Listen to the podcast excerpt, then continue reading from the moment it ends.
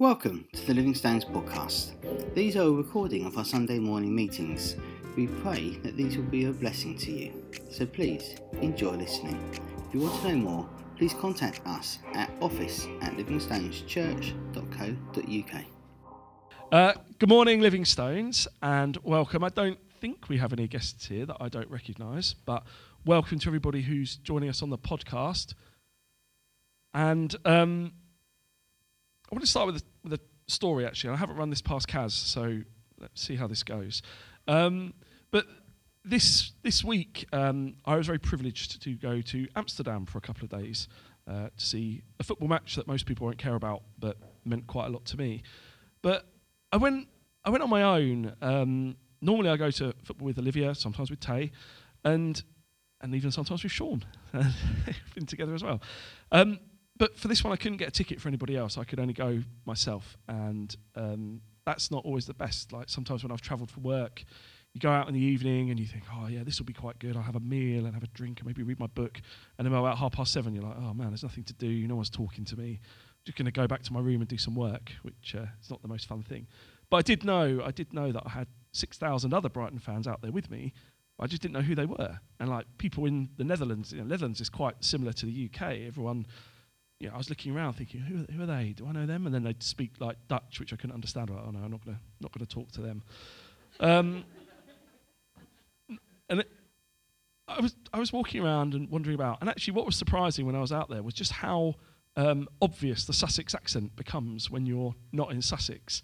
And I was walking around and I was eating in restaurants and had a, had a couple of drinks in bars and overhearing people talking. I was like, very clearly, I was like, yes, they are they are definitely from Sussex. And some of them I got talking to and enjoyed their company. Other people, it was just kind of nice to be sat knowing that there were people who had some kind of shared interest, some kind of shared heritage. And it made me feel quite quite secure. Like I quite enjoyed their company, even though I wasn't I wasn't talking to them. And it made me think like that can be quite similar to our Christian lives in some ways. And I know that I've been in situations where, like at work, for example, I'm thinking like, is that person a Christian? I don't know. And then I think, should I ask? Well, if I do ask, and then they're not, and then that might be awkward, and then what's going to happen?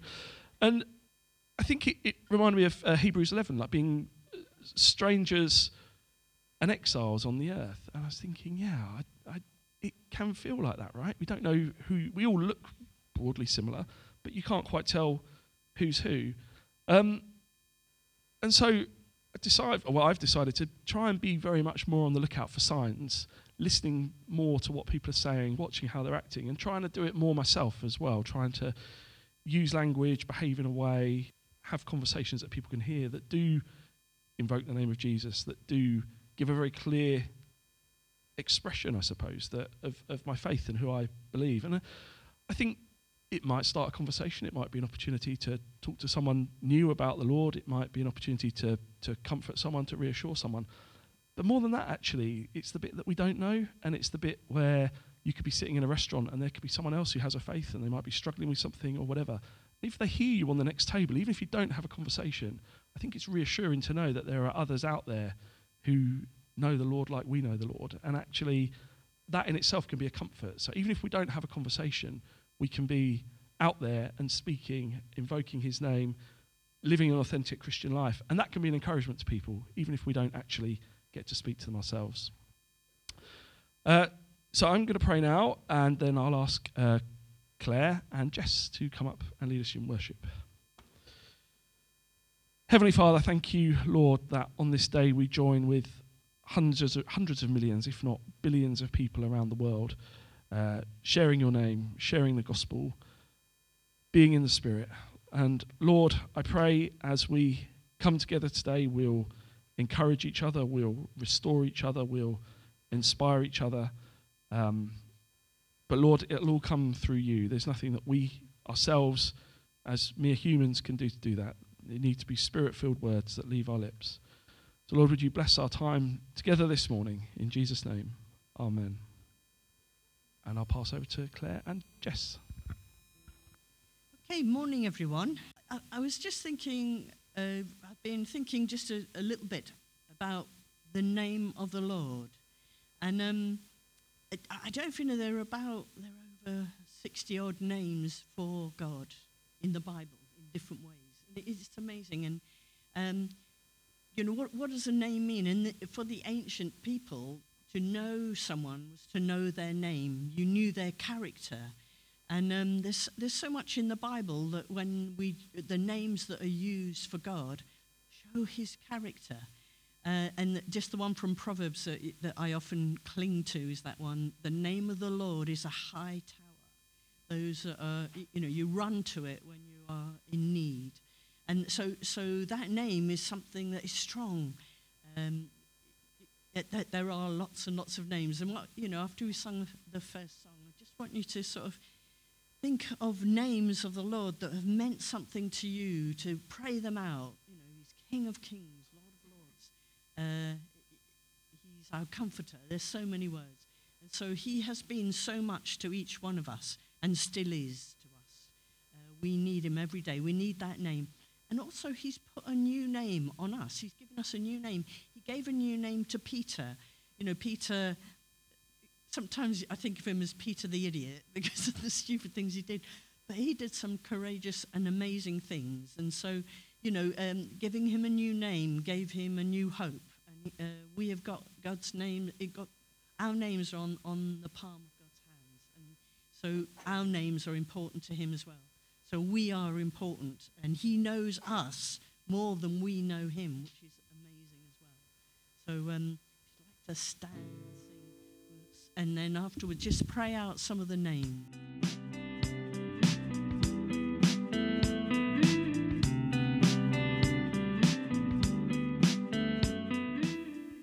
Oh, Lord, thank you. Your kingdom will not pass away, Lord. Thank you for your name, Lord, that you are that strong tower. And we just think of the world today. They need a strong tower, Lord. They need a place to run and get shelter, Lord. And your name is our strong tower. Praise you, Lord.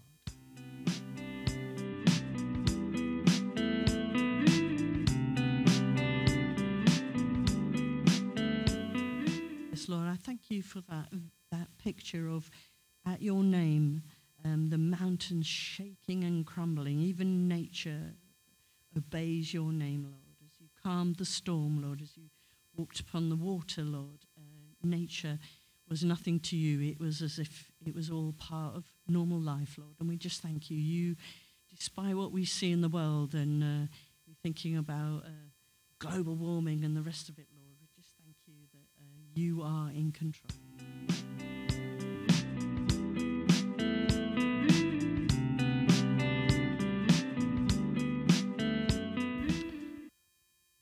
As we come to the second Sunday in November, every year, we take a short period of time to remember the people who who aren't here, um, people who've fallen in defence of the country, also more importantly in the pursuit of peace. And it feels particularly pointed this year with everything that's going on in the world, feeling, as Martin said a few weeks ago, like we've reached an extremely tense and difficult moment. But I also think in our country we've there's been a lot of noise around remembrance this year, and I'm sure many people are aware of what was happening in London yesterday. And quite frankly, to me, a lot of that feels like noise, and I think we need to cut through that noise. And I think we have to remember that there were so many everyday blokes, everyday women who fought for the peace and the privilege that we've got today and that we've had for so many years and that feels so under threat today. So, as we join as Living Stones uh, with people up and down the country, let's just take some time to remember those those everyday people who who've laid down their lives for the life that we get to live today. Um, and in pursuit of a more peaceful world.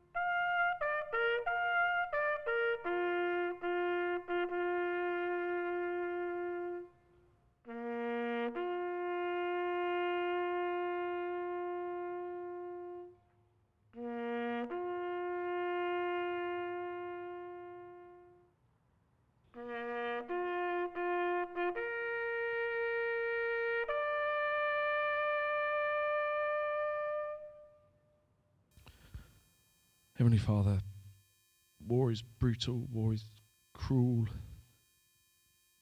War separates people, separates families. Lord, we want to be people of peace. We want to be the poppies that are, that are sprouting through. Jesus, you came as the Prince of Peace to show us what, what peace looks like. And Father, as we remember those who've gone before us, normal, normal guys, normal women, street sweepers, miners, bus drivers, whatever, who got given their kit, a few weeks training and sent away, Lord, we pray blessing on their souls. And Heavenly Father, help us to learn the lessons. Help us to be advocates for peace in our country, between peoples. Help us to be advocates of peace globally as well. Lord, we want to live in a world as you intended it, not in the world as humans have made it. In Jesus' name, Amen.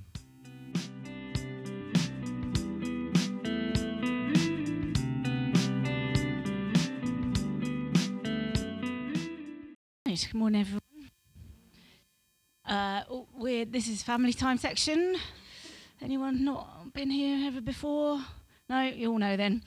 Right, uh, so we've been doing food in the Bible. Uh, we've looked at. Oh, my mind's gone completely blank. Bread, uh, salt, that was one. Any others you can remember? Did we look at wine? Okay, we've done wine. I don't know if I was here for that one. I don't remember that one. Um, pigeons. Not sure there were pigeons.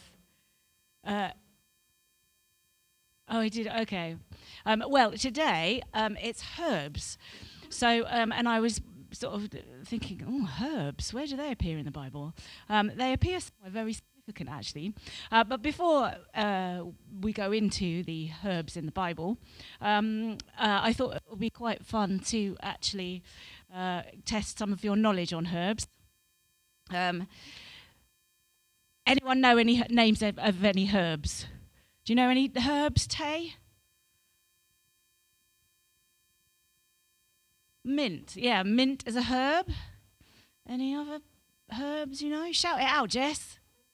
You don't have one. So actually on hyssop, oh, don't go there. Hyssop, we, I don't have any hyssop. Parsley is a herb. Yeah, good, good. Basil is thyme, sage, oregano. That's it. We're getting there. Dill, rosemary, sage, parsley. Da, da, da, Okay, so um, does does anyone think that actually they know herbs quite well, and they think they could? I mean, some basic well-known herbs. They think that uh, blindfold in a taste test, they could possibly identify one or two. Anyone think they could? You could smell it rather than taste. Do you think smell it rather than taste it? You can, I bought ones that you can eat though. Anyone reckon they'd be up for that? I think it needs to be an adult. I need a volunteer basically, or I'm going to choose someone. Shannon, I don't reckon you'll know them. Mary, come on then, Mary. Yes. Right. Okay. Um, can I have a uh, uh, an Ellie's little helper? Can someone uh, come and help me open them? And yeah, okay. And and okay. So, can you hold the microphone for me, Jess? Open that one up. And give her a, a and okay. So waft it under her nose so she can smell it and see if she can get it from the smell. It's under your nose now, Mary. Can you smell that? Okay, hold on. So if I put, s- there's a very small leaf of it in your hand there. You can you can eat. It's edible. You can eat it. Is it parsley, Jess? Yeah. Yes. Good job. Good job.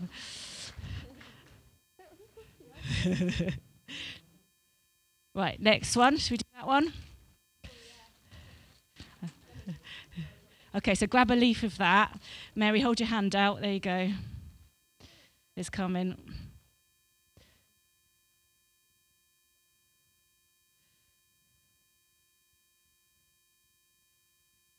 Again, you can eat it.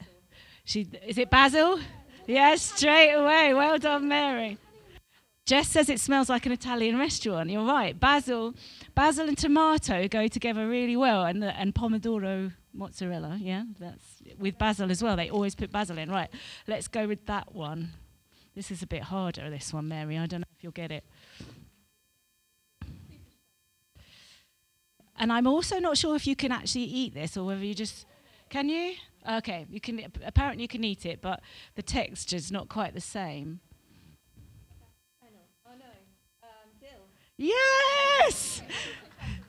well done. I don't even know. Smell it? Do you taste it? It goes with fish. That's why I don't know it, because I don't eat fish. You can keep it. Does any of the other children want to have a go at see, see if they if, see what it smells like, tastes like? You want to try some herbs?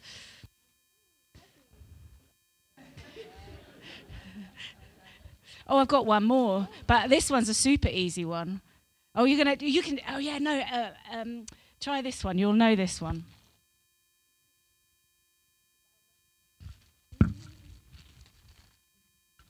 This one's a bit harder as well.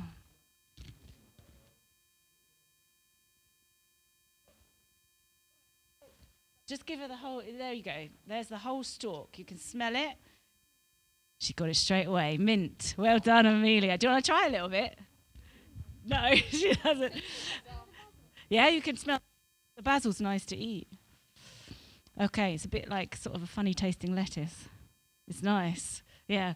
Okay, there's one more. Does anyone want to try and guess the last one? Come on then, Shannon, you can try. It's a hard one though. I can give you a clue. This one they put on pizzas, so it might smell a bit like your pizza would smell. You might have to take your glasses off, Shannon, for me to blindfold. Or you could just close your eyes. I will trust you. Just you, you close your eyes. We'll give you a bit of this. Put your hand out. And this one again, I think you can put it in. Bit of furry. There you are. Smell that, Shannon? Do you recognise it at all? It's not basil. It's not basil. It's oregano. Have you heard of oregano? No, I didn't think you would know it. Well done, though. Good try. Do you want us to try the smell the oregano? I was hoping Johnny would be here because he would have got them all, wouldn't he? So, um, that I mean, that was just a sort of a, a, an example of uh, herbs. They have a real distinctive. Every single one, don't they? Have a has a distinctive smell, a distinctive taste. Um, and if you've been cooking with herbs and you know. Uh, uh, you know, all your life, you do, you recognize them straight away, instantly. Mary was very quick, and I was impressed with getting the dill as well. Um, so, herbs in the Bible, now actually, um, they're quite significant. And in um, uh, mainly they're significant in the story of the Passover. So back when the Egyptians were all slaves in Egypt, um, and uh, Moses was sort of wanting to rescue his people, and uh, but Pharaoh wouldn't let them go, and they sent he sent the ten God sent the ten plagues of Egypt, and the final plague was the one where the firstborn sons were going to be killed. But Pharaoh still, even though he had seen all those other miracles, those other plagues happening, he still said no and he sentenced his firstborns of the whole of his nation to death with his stubborn, greedy, selfish refusal. And uh, so, but God was going to rescue the Israelite baby boys. And he did that by asking them to sacrifice a lamb instead of um, the firstborn son. And they uh, had to cook and eat that lamb, specific kind of instructions. So it says in Exodus 12, verse 8, uh, that same night they are to eat the meat roasted over the fire along with bitter herbs and bread made without yeast. Probably a type of uh, lettuce and horseradish and parsley. Bitter herbs were to be cooked with the lamb that had been killed. Um, bitter herbs are eaten every Passover since, and that's because it's a it's they bitter herbs have become a symbol of suffering, um, and the slaves in in Israel were suffering terribly under the the, the tyrant Pharaoh, um, and the uh, and God asked them to cook that bitterness, that suffering, within the lamb that was slain. It's something I hadn't even noticed before until doing this talk. So, uh, so our suffering, kind of like um, our suffering, is there with the lamb that was slain. And obviously, we know that the lamb, the real lamb that was slain, is Jesus. And interestingly, there is another herbal link to Jesus' death on the cross. The other herb that's mentioned in the Passover is does anyone is anyone clever? Hyssop. So you did mention it before. Uh, and what did they do with the hyssop? What did they use the hyssop for? Exactly. So they had to take a bunch of hyssop. Now, um, hyssop leaves and flowers taste a lot like mint, um, but they've got a more floral character, so sort of flowery mint, um, and a pleasant bitterness. Uh, like lavender, hyssop evokes spring meadows and may turn off cooks by its aromatic resemblance to freshly laundered towel, apparently.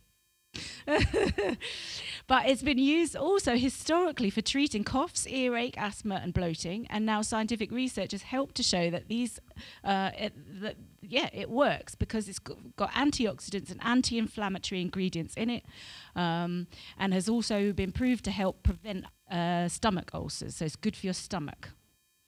So there we go. Hyssop is a good herb. It tastes nice. You can use it in cooking, but it also has um, healing properties. Now, it says, so in Exodus, yes, it says, take a bunch of hyssop, dip it in the blood in the basin, and put some of the blood on the top and both sides of the door frame. None of you shall go out of the door of your house until morning. So the blood of the lamb was on the hyssop and it went round the doorposts. Why did God say hyssop? I actually couldn't find an answer to that. Why hyssop and not mint or basil? Don't know. Don't actually know why hyssop, but it didn't. It doesn't really matter what herb it was. It was symbolic, and John spotted it. John, uh, the, the, the four gospel writers all talk about how when Jesus was on the cross, he said he was thirsty, and they put a sponge on a stick and gave it to Jesus with some um, wine vinegar on it for him to drink. Uh, all of the three other Gospels just say a branch or a twig. John says, Later, knowing that everything had now been finished, and so that scripture would be fulfilled, Jesus said, I am thirsty. A jar of wine vinegar was there, so they soaked a sponge in it, put the sponge on a stalk of the hyssop plant, and lifted it to Jesus' lips. I never knew that. I never knew that hyssop, which was used to sprinkle the blood around the doorposts was it so symbolic how did i not how have i not you're all nodding as if you all knew this yes and the vinegar is the wine vinegar is bitter and blood and it was red would have been red as well was this red wine vinegar so um, absolutely linking back to the Passover lamb, um, just in a very simple way that John spotted. Um, so uh, God knew what He was doing with the, His Holy Spirit. Just like use use hyssop, He said to the guards. Look, there's, there's a bush of hyssop there, and the, the this Roman soldier had no idea the symbolism of what he was doing, um, but um, but God did. So there we go. Amazing. God's plan for us uh, weaving throughout the Bible and using herbs to do it. So there we go. Thank you. Let's pray. Dear Heavenly Father, I just thank you. I thank you that um, that you, well, like I said last week with my brother-in-law, um, seeing the number thirteen for uh, some reason, um, you you do that in the Bible. You throw in these little um, all the way through, little clues, little hints that you are at work and that it's your plan in action. And the, and the, the people doing it don't even know that they are fulfilling your plan. Um, and I just thank you that you, you are in control. If you controlled all of that throughout the Bible so cleverly, you are in control of what's going on out there in the world as well. You have it all in, in the palm of your hands. Um, I thank you. We, we are safe in you. Amen. Amen. Thank you, Ellie, and thank you, Lord. Does anyone need anyone having pizza this afternoon? Need some fresh? What's it? Oregano. Oregano. Thank you. yeah, exactly. Uh, right, we will um, do the children's collection. Thomas Borough, Polegate Grasshoppers, star number three. Would you like to come and hold Ralph or the tin? The tin?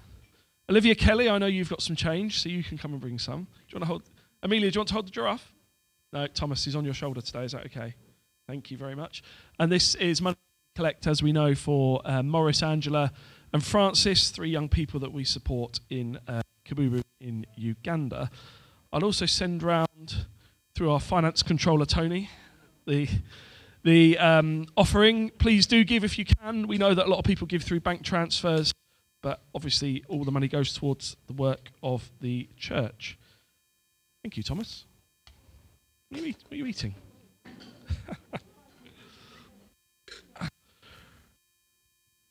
right, uh, children, time uh, to go out with Justin. I'll pray for you first. Uh, Lord Jesus, thank you for our children. Thank you that they're here with us. Thank you, Lord, that they uh, committed to get out of bed and be here today to find out more about you. And thank you, Lord, for the words that have already gone to them. Thank you, Lord, for um, for Justin, for his preparation, for their time together today. And Lord, I pray it will be a time of rich blessing and great enrichment to them. In Jesus' name, Amen. Right, let's have a break for a few minutes, then we'll come back to some. Thank you, Mandy. We'll come back to some notices and Jeanette.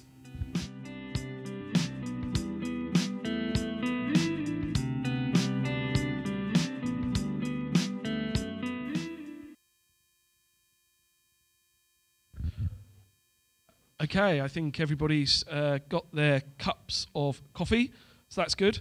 Um, a couple of very quick notices, actually, a couple of quick notices. Uh, one is just a flag from the newsletter, uh, the Monday Night Testimony, which is taking place Monday, tomorrow, and all the login details are on there. Also, at King's um, from the 17th to the 19th of November is uh, the Mission Worship event. Uh, so if you want to uh, take part in that and that big mission conference, then uh, if you go to missionworship.com, you'll be able to um, find out more about that and take part. A um, couple of quick things. Is there lunch today, Sue? There is lunch today. Is it soup today? Soup today. We're back on back on the soup. Yes, I was just about to come to that. So, uh, a Brazilian church is coming in this afternoon. Living Stones, twinned with Rio de Janeiro. Um, and they've asked us they've asked us to leave the chairs out, but please put the tables away. So at the end there'll be a little bit less lifting to do. Hooray! Paul, would you be able to come up and tell us about the festive feast? Uh, as as part of the team helping to organise the festive feast, uh, I just uh, want to give a little uh, promotion uh, to it again this morning. Um, it's, it's going to be a really great occasion. It's going to be fun. There's going to be uh, some superfood. And can I encourage you to, to, to come and to invite anybody that you know, anybody in any of your circles of friends uh, who would enjoy a nice evening, a super meal um, cooked by Johnny. Uh, and, and, it really will be a, a, uh, a, festive feast. There have been one or two uh, people who have uh, had a little bit of concern about the system of booking. It's a little bit complex, although if you simply get your phone and point it at that QR code, it pops up on your phone uh, the way to do it. And th- there is facility on that web link for any dietary requirements. So you can say if you want um, gluten free or, or um, whatever it may be. So that's, that's helpful. But uh, if you prefer not to go through this system, uh, then we are setting up a way where you can buy tickets through the shop uh, till uh, system, shop which is open uh, from 10 to 12.30 every morning, uh, Monday to Saturday. Uh, so if you come there, you can simply pay uh, the, the, the, the 23 pounds for the ticket, and we will sort that out from there. So do encourage yourselves and all those that you know to come. Uh, we need a, at least 50 to make it a, a, a good occasion. Thanks. Thank you, Paul. Uh, just on QR codes, I think what you have to do is you have to select the camera and then hover over it. Yes, that's right. Cool. Just want to make sure. Bill Gates, look out. Rob, Rob knows. Right. Jeanette, would you please come forward and share with us? Let me pray for you first. Heavenly Father, thank you for Jeanette. Thank you for her diligence as she goes through the word, not even line by line, word by word, to bring it to us today. And Father, I pray that the words that come from Jeanette today will be spirit filled, that they'll land on our ears, but more importantly on our hearts. In Jesus' name. coming out Amen. all right? I'm recording. Okay. Look, I've got to organise two tablets here. I know. so, oh, it may or may not work. The word Trinity is not um, found, as we know, in Scripture. And yet, I don't know about you, but even the first few verses we've looked at at 1 Peter, it just yells Trinity the whole time. The um, three persons, the relationship and the interplay that I'd not noticed before until we go word by word through 1 Peter. Um, and I think that's great if you're ever talking to um, Jehovah Witnesses and the like who don't go with the Trinity. And uh, uh, there's other kind of religions that may acknowledge Jesus but don't go with the triune God. I think you can go to the first few verses in 1 Peter and show very clearly the interplay between the three persons of one God. Now, we're going to start. Um, the, the scripture, the verses I've got begins with concerning this salvation. That's not overly clear. So let's go back a couple of verses and start with 1 Peter 1, and we'll start with verse 8, which David, John looked at um, a couple of, was it David? Someone did, a couple of weeks back. Anyway, so it's 1 Peter 8 through 12. And he writes, Though you have not seen him, you love him. And even though you do not see him now, you believe in him and are filled with an inexpressible and glorious joy. For you are receiving the end result of your faith, the salvation of your souls. Concerning this salvation, the prophets who spoke of the grace that was to come to you searched intently and with the greatest care, trying to find out the time and circumstances to which the Spirit of Christ in them was pointing when he predicted the sufferings of the Messiah and the glories that would follow. Sentences are very long. Um, actually, that reminds, no. It was revealed to them that they were not serving themselves, but you, when they spoke of the things that have now been told you by those the gospel to you by the Holy Spirit sent from heaven. Even angels long to look into these things. Now, Peter introduces two new groups at this point. So we've already got the diaspora, the scattered people who are basically settling around what we would call northern Turkey today. And he's got two new groups now. He's got the prophets, and you were talking, Ellie, in, in the family time about starting early in the scripture and the Lord weaving through. And this is, uh, we've got the prophets here who, and the angels who were largely unseen messengers of God. They were seen when necessary, but for the most part, their work is an unseen uh, activity. Now, the Old Testaments were mainly men, but some women. And often we think, oh, yeah, the prophets prophesied the things of God. But actually, that's not what prophets did in the main. The prophets were to live righteous lives, they were examples of righteousness and obedience, even within the society in which they were living. Some of them uttered words from God. And of course, we have, you look at the Old Testament, we've got prophets going through. But not all of them. Many just lived their lives as an example of righteousness and obedience to God, irrespective of the society they lived in. I hope that sounds familiar, all right? Because that was their call. So a few relayed messages from God. And of course, we read that in the Old Testament. So he says, uh, I may even have gone, no, I'm good. Just let me talk to myself, that's fine. It's been a long week.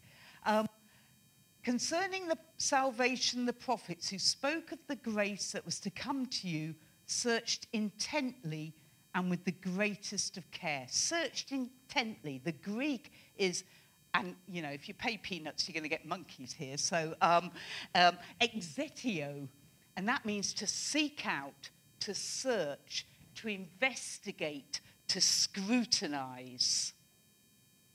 Very intentional. And then the greatest care part of me thinks I shouldn't explain this because my fear is 25 minute sermon or whatever. This is the only thing you are going to remember from the whole sermon, all right? This word is exeunaho. I'll tell you, I tell you. I did Greek O level, you wouldn't believe it. Uh, and it's only used once in the whole of Scripture, and it's a more common usage used for dogs sniffing out um, in, in the open when they're sniffing for their ball or they're sniffing for their stick or whatever. It's the, it's the um, and determination, the fit, you know, th- they will not give up until they or that one stick that you threw. And that's what um, Peter is saying here these Old Testament prophets were seeking out, like a dog seeks after his ball or his bone, looking intently, scrutinizing. This was not a casual read of the scriptures. What were they looking for? What did they discover? Well, Peter tells the reader that the Holy Spirit, see, we've got this triune God again, pointed towards the one figure in whom and through whom God's promises would be brought to fruition. This person would be the Messiah. This person is the one who saves. So, through this diligent study of scriptures, the prophets, the priests, the kings, the elders, everyone was meant to look and look towards and narrow and narrow and know who to expect. What did they find? Firstly, that Messiah would come from King David. For the, the recording, I'm going to have to give the scripture things. 2 Samuel 7 12 to 13. They found he would be born of a virgin. Isaiah 7:14. He would grow up without grandeur, Isaiah 53 2, and he would live a perfect life, Isaiah 53 9, 1 Samuel 2 35. What else did they find? That the Messiah would free them from captivity, Isaiah 61 1. He would establish justice on earth. Isaiah uh, 42, 1 to 4. all that happened to Jesus over a 2,000 year period. And it's our duty to tell all that did happen. Now, I was taking, leading a, or teaching at a retreat yesterday, all right? And, um, and this vicar came up to me and he said, stunning, he said, We are the inheritors of and not the innovators of Scripture. And I was suitably impressed. He said, It's all right, it's not my words, I read it somewhere. And it's like, Yeah, but I'm still impressed. We are inheritors of Scripture, something precious to pass on. It is not our job to receive Scripture and alter it.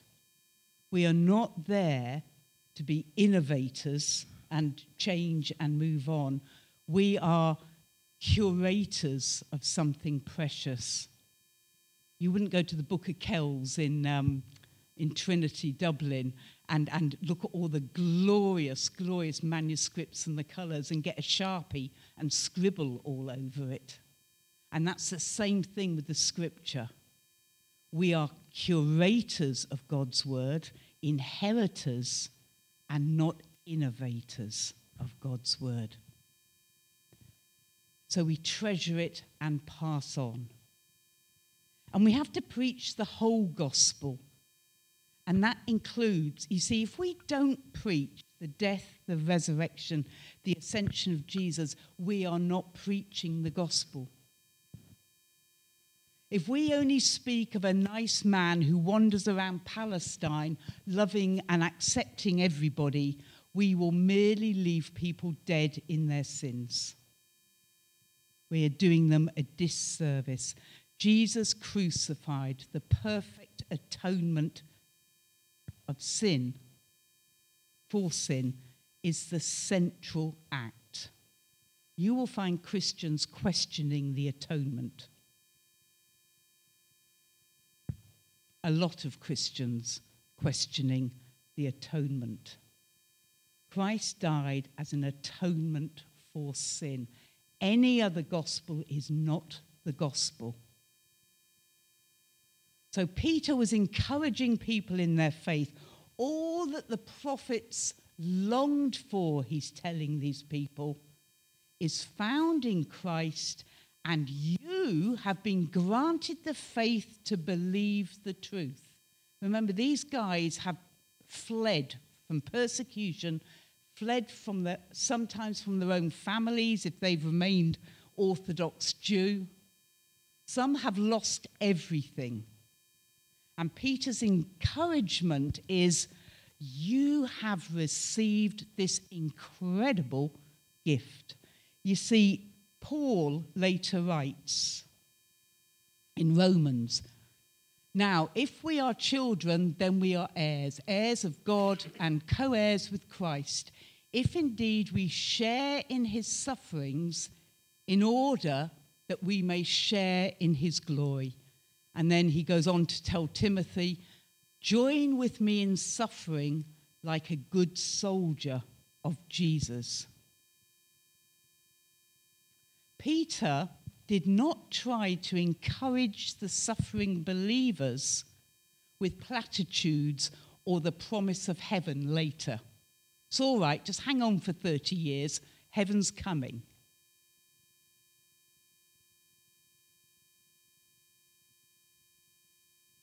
He encouraged them with the plain gospel. Jesus came, Jesus suffered, he died, and he's ascended to heaven and removed that barrier of separation between God and us. And just as the prophets foretold, Jesus' suffering preceded his glory. And he's encouraging the believers, saying, Your suffering precedes your glory. If we suffer with Christ, we will be glorified. with Christ. That's the package. We rather like the glory and not so keen um, on the suffering bit.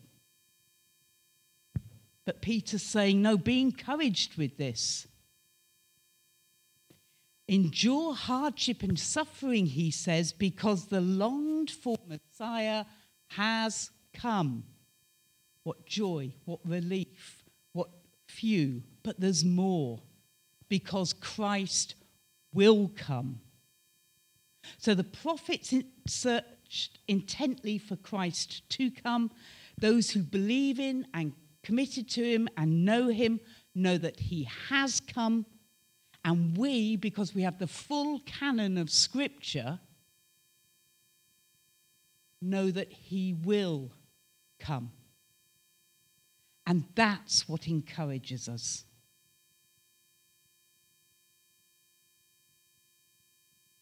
But what about the last sentence? Even angels long to look on these things. I don't know about you, but I have two very specific episodes in my life that regarding uh, regarding angels, but um, I'll just leave it there. But amazing. Um, but what are the angels looking into? They long to look into these things. What are the things? You see, these angels have never sinned. They don't need forgiveness. There is nothing that requires atonement for their sin. They don't need a savior. And during the Great Rebellion, we know the fallen angels, a third of the angels went with Satan, fell from heaven along with Satan. And scripture says they are in chains waiting for the day of judgment. They will not be offered redemption. They rebelled, but will not be given a second chance. What are these angels looking at? God's compassion on the, those who rebel.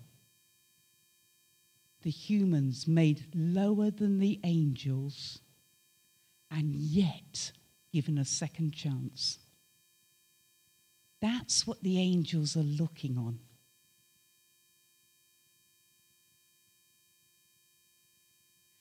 The angels are looking on and marveling at the Creator's compassion and the lengths he has gone to and the lengths he goes to to continue to draw men and women back to himself. You see, what interests God interests the angels. The angels gain nothing from our salvation, but they rejoice because they see the joy it brings to God. That's amazing, isn't it? They gain nothing personally, but they observe the sheer joy in their king, king's pleasure. They take delight in the king's pleasure because we have responded to the things of God. So, according to St. Peter, positive thinking, motivational quotations, comfort food, or completing your bucket list I don't even have a bucket, um, will not help during suffering and hardship. What is the greatest con- consolation Peter offers? The Messiah has come. And that's why we press on. You see, Jesus pressed on, experienced great suffering despite the fact he was completely innocent. He suffered death to bring us life. So, strengthened and encouraged by this truth, we know that Christ will return in power, in majesty, in glory to take us home. Now, you may be looking forward to heaven and a chance to put your feet up and have a rest. Sounds rather pleasant, doesn't it? yeah, it's not going to happen, of course, because death and heaven is not your final destination. It's just a lay-by. Sorry, just a lay-by, all right? It's not it.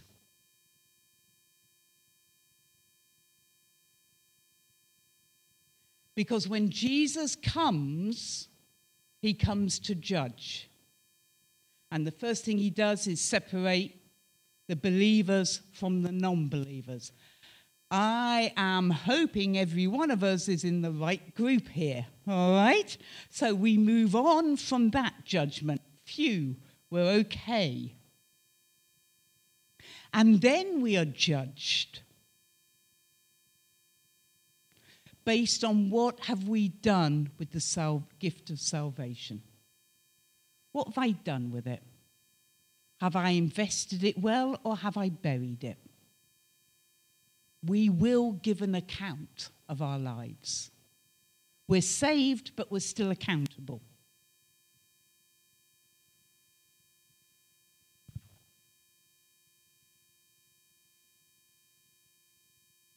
So, heaven is not our permanent home.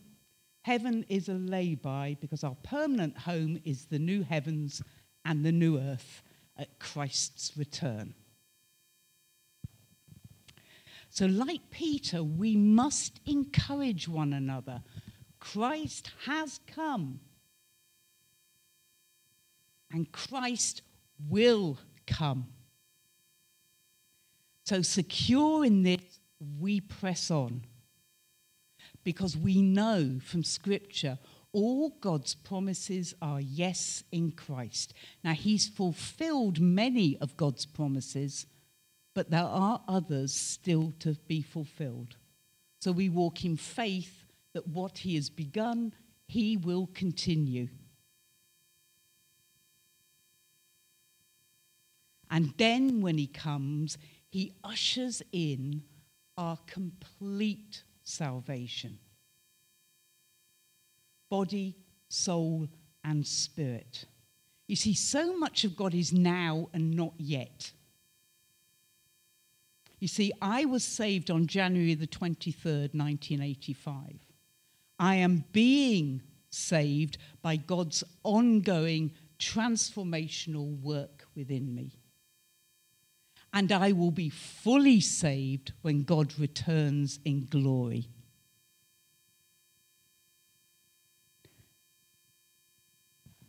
I came across this at the beginning of the week just reading my Bible.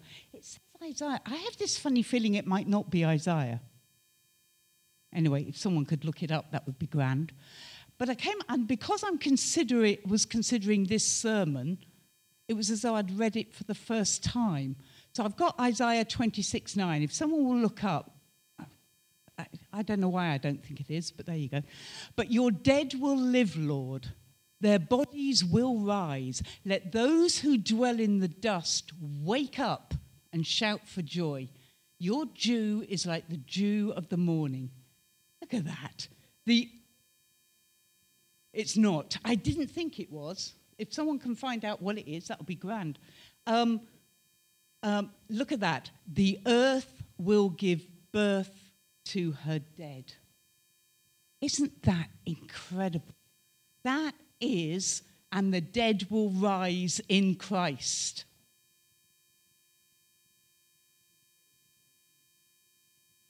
Ah, oh, you good man. Okay, so it's Isaiah 26 19. Well done, you.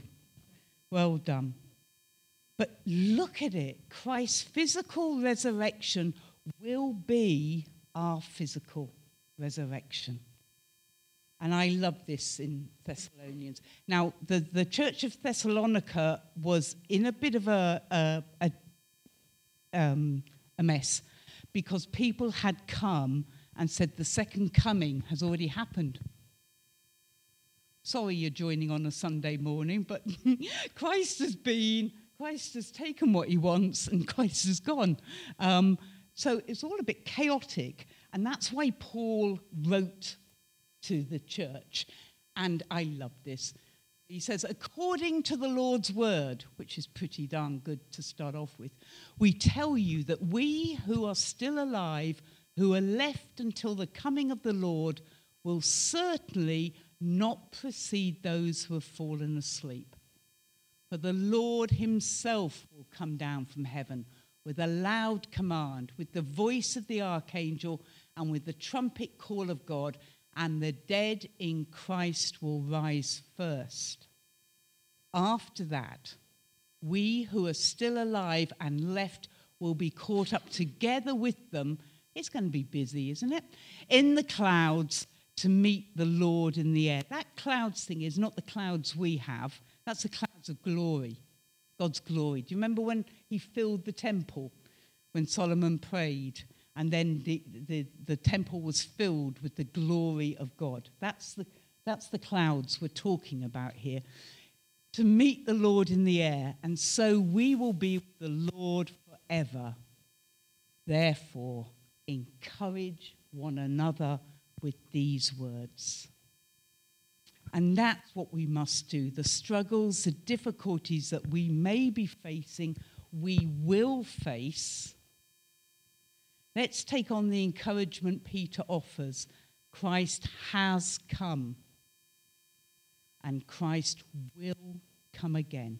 And therefore, we press on. Therefore, we encourage, come on, guys, we can do it. All right? And that's what we do. We press on with the truth of the gospel. Christ died, Christ risen, Christ will come again. Let's pray.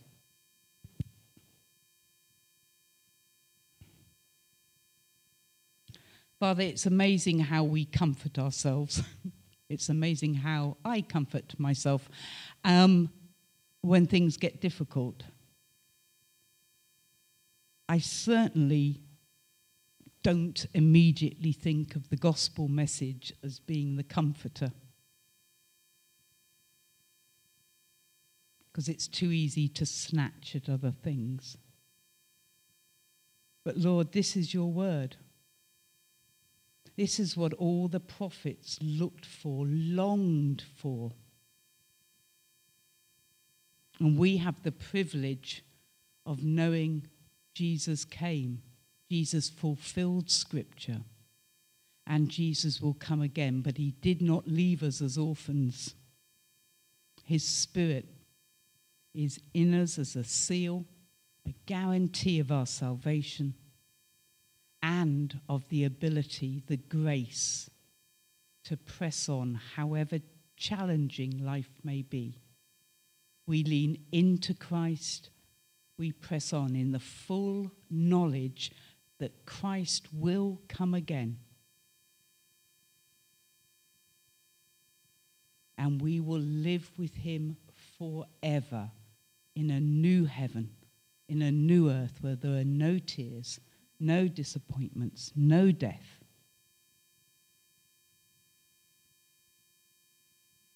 Hard to imagine. Not even a bad word. So, Father, let us all hold on to this. May our eyes look up and see you seated at the right hand of the Father, always interceding for us. And take encouragement from that and joy inexpressible because of the joy of the Lord. We ask all this in your Son's precious name. Amen. Thank you, Jeanette, for that simple, glorious message and a call to press on and persevere. Thank you. Um, just, uh, just as we finish now, there is, as Rob said, there's lunch afterwards. We're going to stay behind a couple of minutes and pray for people. Um, if you would like to be one of those people who is prayed for, um, please also do stay. Um, I promise you, you won't leave without being prayed for. Um, so, yeah, the formal part of our service is finished. If you would like to stay for prayer, please do.